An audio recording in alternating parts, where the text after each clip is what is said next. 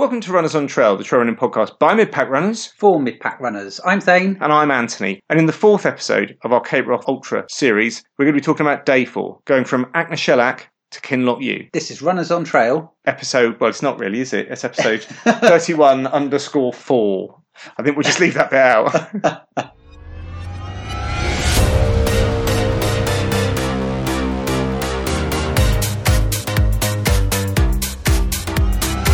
Runners on Trail. So look, day four, woke up in the tent. All you could hear on the outside of the tent was sort of of the rain just smacking down on the tent, and it was clearly going to be quite a wet day. And they had warned us that the weather wasn't going to be good. But whilst it felt rainy, in and around Shellac, it didn't feel super bad. I mean, you know, we'd just run in rain for the last three days, but th- they predicted it was going to be worse.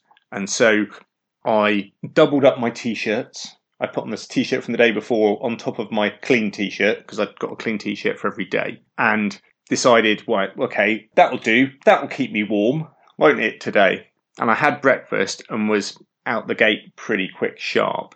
But it was only a 22 mile day, so I can remember thinking I don't need to panic and run out, right? Went down the road, everything's nice, and started up the first climb. And as I'm getting up there, the wind's picking up and the rain's picking up. And I thought, well, this, this doesn't feel so good now, does it? And so I stuck on my Pertex shell and carried on running for a bit. And I thought, well, this doesn't feel that good. So I put my raincoat on and then I carried on running. I thought, I'm feeling a bit cold now. And I getting both those items of kit on a bit, a bit of a nightmare because the wind was really blowing now. And so for the first time in forever, and I do mean forever, I put on my waterproof trousers to run in. And at that point, I realised that I was actually quite cold mm-hmm. and thought, ooh, this is a bit different, isn't it? And I had a warm top in my bag, but in my head, that top was for utter emergencies and should only go on almost if I'm getting to the point where I've got to get into my bivy bag. That's when I want that top. Yeah there were quite a few people who put on that warm top. When I think about it now, I think, well, hang on. If you put on the warm top, perhaps you actually stop yourself getting to the point where you have to get in your bivy bag and put on your warm top. I don't know what the answer is. I, I think in my head, I wish I'd got that warm top on quicker. But what it did make me do was run quicker because I was desperate to run quick, stay warm, and just hopefully the weather would get better. So were you ascending at this point still? Were you up high for a lot of this run? You know, was there the prospect of actually by increasing your speed you were able to get down again? I mean, how how did the dynamics of the the altitude affect the cold and your thinking at this time? Yeah, so you do a big climb almost straight out of the camp and then go over the first peak and then down into a valley and that's where the checkpoint is for that day.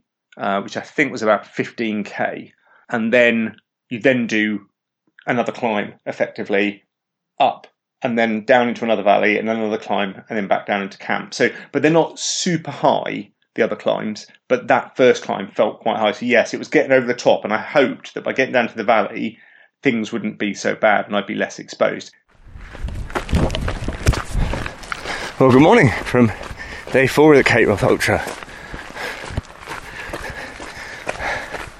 Just gone through the checkpoint for the day, which is at 15 kilometres. I did that in about three and a quarter hours, which in the end I'm quite pleased with because the weather today has been truly horrible.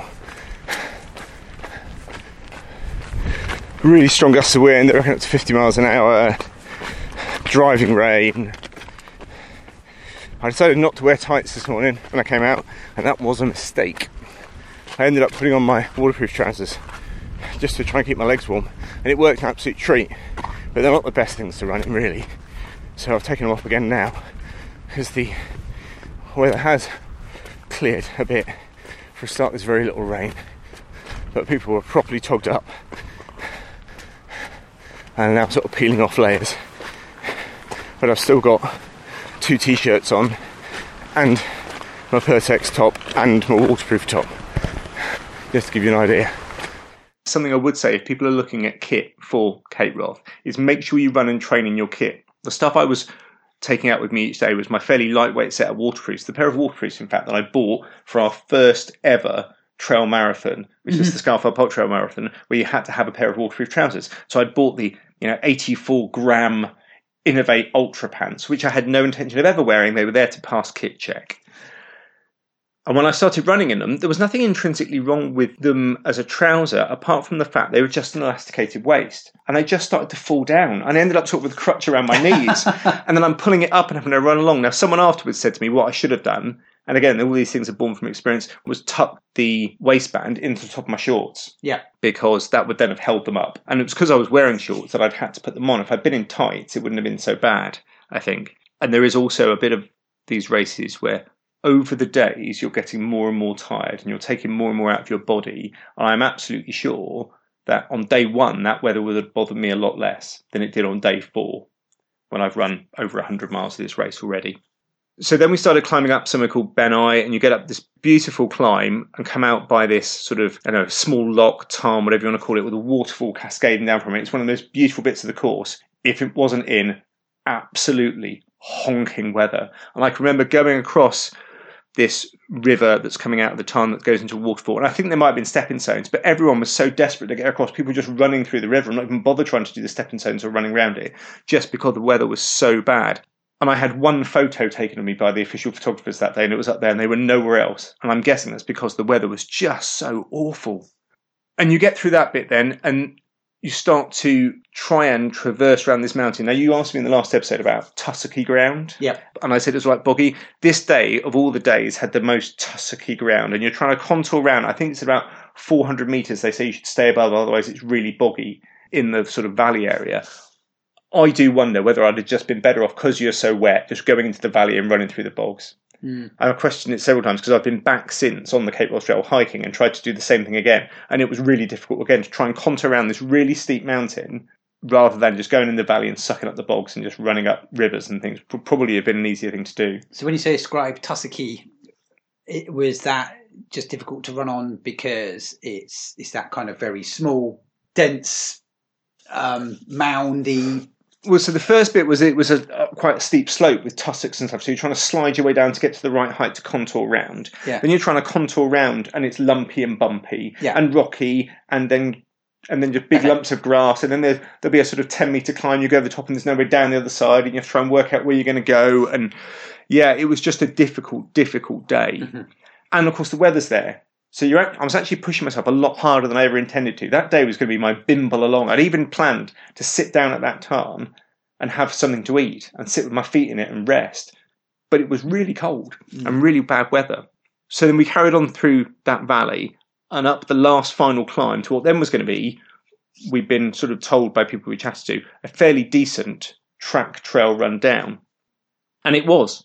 And it really, really was. But it was really, really cold again. And to give you an idea how bad it was in terms of cold, one of the runners went down with hypothermia. And I mean really down with hypothermia, medevaced off, hospital for two days, which just shows you, I think, how dangerous some of those conditions could be. And this is May. I mean, and it wasn't cold as such. It was just a combination of, I guess, some hail. So maybe it felt like it did, but it didn't feel cold, cold. It was just a really big wind and yeah, not good at all. It's that whole thing about, isn't it? The danger of of being wet and windy. Um, Yeah. It doesn't need to be minus twenty to be dangerous. No, Uh, but it really does make you think about your kit Mm. and stuff like that. And in the lead up to this run, I'd questioned some of the comments I'd heard from the team from Ourea online, which I felt were a bit harsh to people who were asking questions of them. I felt they could have been a bit more nice about their answers because some of their answers were, well, I'm sure you'll figure it out, rather than trying to help people with some of their answers. And that day, it kind of hit home to me, and I kind of got it in that if you're having to ask really basic questions of a team for a, a race like this, I think probably you're not ready to do the race. Yeah. You, if you haven't got enough experience to answer the most basic of questions, then you probably shouldn't be doing it. And that's not to say you can't. There was someone who did this race who'd only ever run- one ultra in their entire life, Mhm. A single day ultra, uh, and they did really, really well. But I think in general, this you, this is something bigger than anything I'd ever done before, and I was glad of all the experience that I had. Yeah. So it benefits to have adventure experience over and above ultra experience. And don't get me wrong, you can get that from doing ultras, but Yeah. but and I've, as you say, and I've been in some gnarly conditions before. You know, I've worked in Norway in the winter, out in the wild, so I'm fairly comfortable in cold conditions and how to sort myself out. But even on that day, there were a couple of times where I thought, this is a bit sketchy here. You know, I'll be glad to get off this hill. I'm glad it's only 22 miles today. But I got into the camp in pretty good time. I say pretty good time. I think it was still sort of seven hours to do a 22 mile day because of the conditions and trying to contour around that mountain. So day four, don't expect it to be easy if you're going to do the Cape Wrath Ultra because it is definitely not going to be. What I did get though was a great opportunity to talk to Paul from my tent after I'd done the run that day. And he, of course, had been cut the day before, but had decided to stay with the race. yeah. So there was an option, as I understand it, that if you were cut, that you could just then be transported to, to go home, or you could continue in the race as an unranked runner. How did that work? Well, let's listen to Paul, and hopefully that will explain it. So I'm sat here with Paul, um, who's sharing my tent.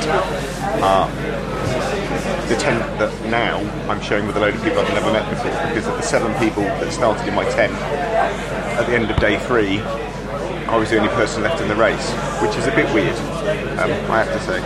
Uh, and Paul, bless his cotton socks, is out because he's injured, not because he's not got the ability, which is clear. How does it feel?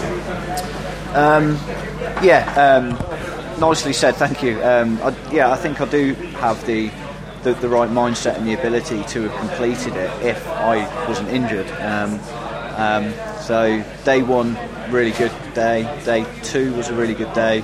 Day three started good, um, and after the first pass, um, my calf and uh, uh, hamstring on my right leg um, seized up, and I just couldn't move my leg. Uh, and I wasn't able to keep pace enough to make uh, the cut-offs, so I got timed out, um, and that sort of like left uh, everything in up in up in the air about whether I'd stay with the event or not. And um, one thing that's unique about this, I guess, compared to other races, is that it is yes, it's a race, but it is also an experience and an expedition um, to the northwesternmost point of Scotland at the Cape Wrath uh, Lighthouse, and um, and Shane and the event crew really want everyone to see it, regardless of your race status or whether you're non-competitive. Um, and they make that possible by um, providing insertion days um, or um, half days if you start from camp and get picked up at the next checkpoint. So that if you are non-competitive, you can still stay with the event um, and um, run as much as you can, walk as much as you can, hobble if you have to. Um, but you can still get that experience, and um, as long as you put in a shift every day, you can still see the lighthouse on day eight. And I just think that's absolutely fantastic. you know. And I do, and there is a little bit of me that kind of is very envious of you only. only But I'm on, I'm on, a, I'm on an expedition holiday now rather than an expedition race, so I can just sort of have a 9k jog tomorrow. Yeah. Whereas I've got a Uh, 44k. 44K. Uh, grueling um, weather experience. yeah, and the weather is looking pants for Yes, tomorrow. what, what have the, the, the, the uh, mountain rescue team been going around advising everyone? Yeah, so the mountain rescue team have been telling us to wear the thickest waterproofs we have, extra layers. Um, I will be wearing tights tomorrow, definitely, which I didn't do today. Um, and I'll probably be wearing the layer I've had in my bag as, as my spare synthetic layer and putting another set of synthetic stuff in there. Um, it's not been a good day. There was a guy um, who had hypothermia on the hill, and that, that was pretty horrible, really. Um, yeah, and it just shows you how brutal the Highlands can be. So look, that was Paul, and yeah, exactly as you kind of suggested, you could do a little bit of each day um, if you'd been cut. Now, until this year, that wasn't a right; they'd accommodate that if they could. But from next year, because they've never failed to accommodate everybody, they've made it now a right of anybody running the race that if you get cut and are still able to run on each of the individual days, you can run a bit of it and still, as Paul said, get to the lighthouse at the end of it. That's really good because that's because he says it is an adventure as well as a, a race, isn't it? So Yeah, the fact that you are doing that distance, do you have to complete the whole distance, or you're not quite sure? I guess they haven't decided exactly how that would be. Yeah, I I'm not sure if they have. But I genuinely think that in some ways he had a much more enjoyable week from that point onwards than I did. Yeah. You know, it was a short day. They, they got dropped in, I think, to Ullapool, got fish and chips one day before they started running and all sorts of stuff. So I'm not saying I wouldn't have wanted to complete it. Of course I wouldn't. But there is that bit that if you're doing it kind of like I was as a way to do the Cape Wrath Trail, and you're not fussing about doing all of it, but just want the experience of running in the Highlands, that it is great. And of course, you've paid a lot of money. This thing was 1800 Yeah. quid. So be able to give people still a decent amount of their money's worth, I think is, is a good thing. I think that's really commendable for the organisers to be able to do that. As you say, it's a, it's a massive investment, not just the payout to them to be able to run it and, and put all the facilities on, which obviously, as we've discussed, difficult to do uh, over the course, but also the you know equipment investment and the mental investment. You know, to just be cut you know, on day one or day two and then lose that and not have enough to take away from it. It's really good of them. I think so. I think so because I think to to have to come back and pay another eighteen hundred quid to try and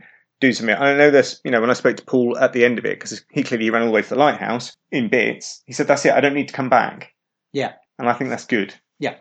So that was day four. But as you heard at the end there, as bad as the weather had been that day, they were predicting it was going to be even worse on day five. And they had mountain rescue teams there, literally talking to each person when they went in to get their food, asking what kit you got, what you were going to pack the next day, what you were going to be wearing, to try and get you to understand how bad it was going to be the next day. Yeah.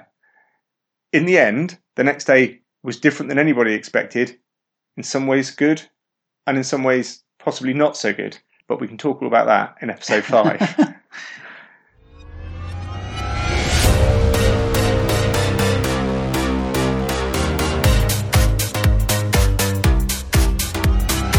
Runners on trail.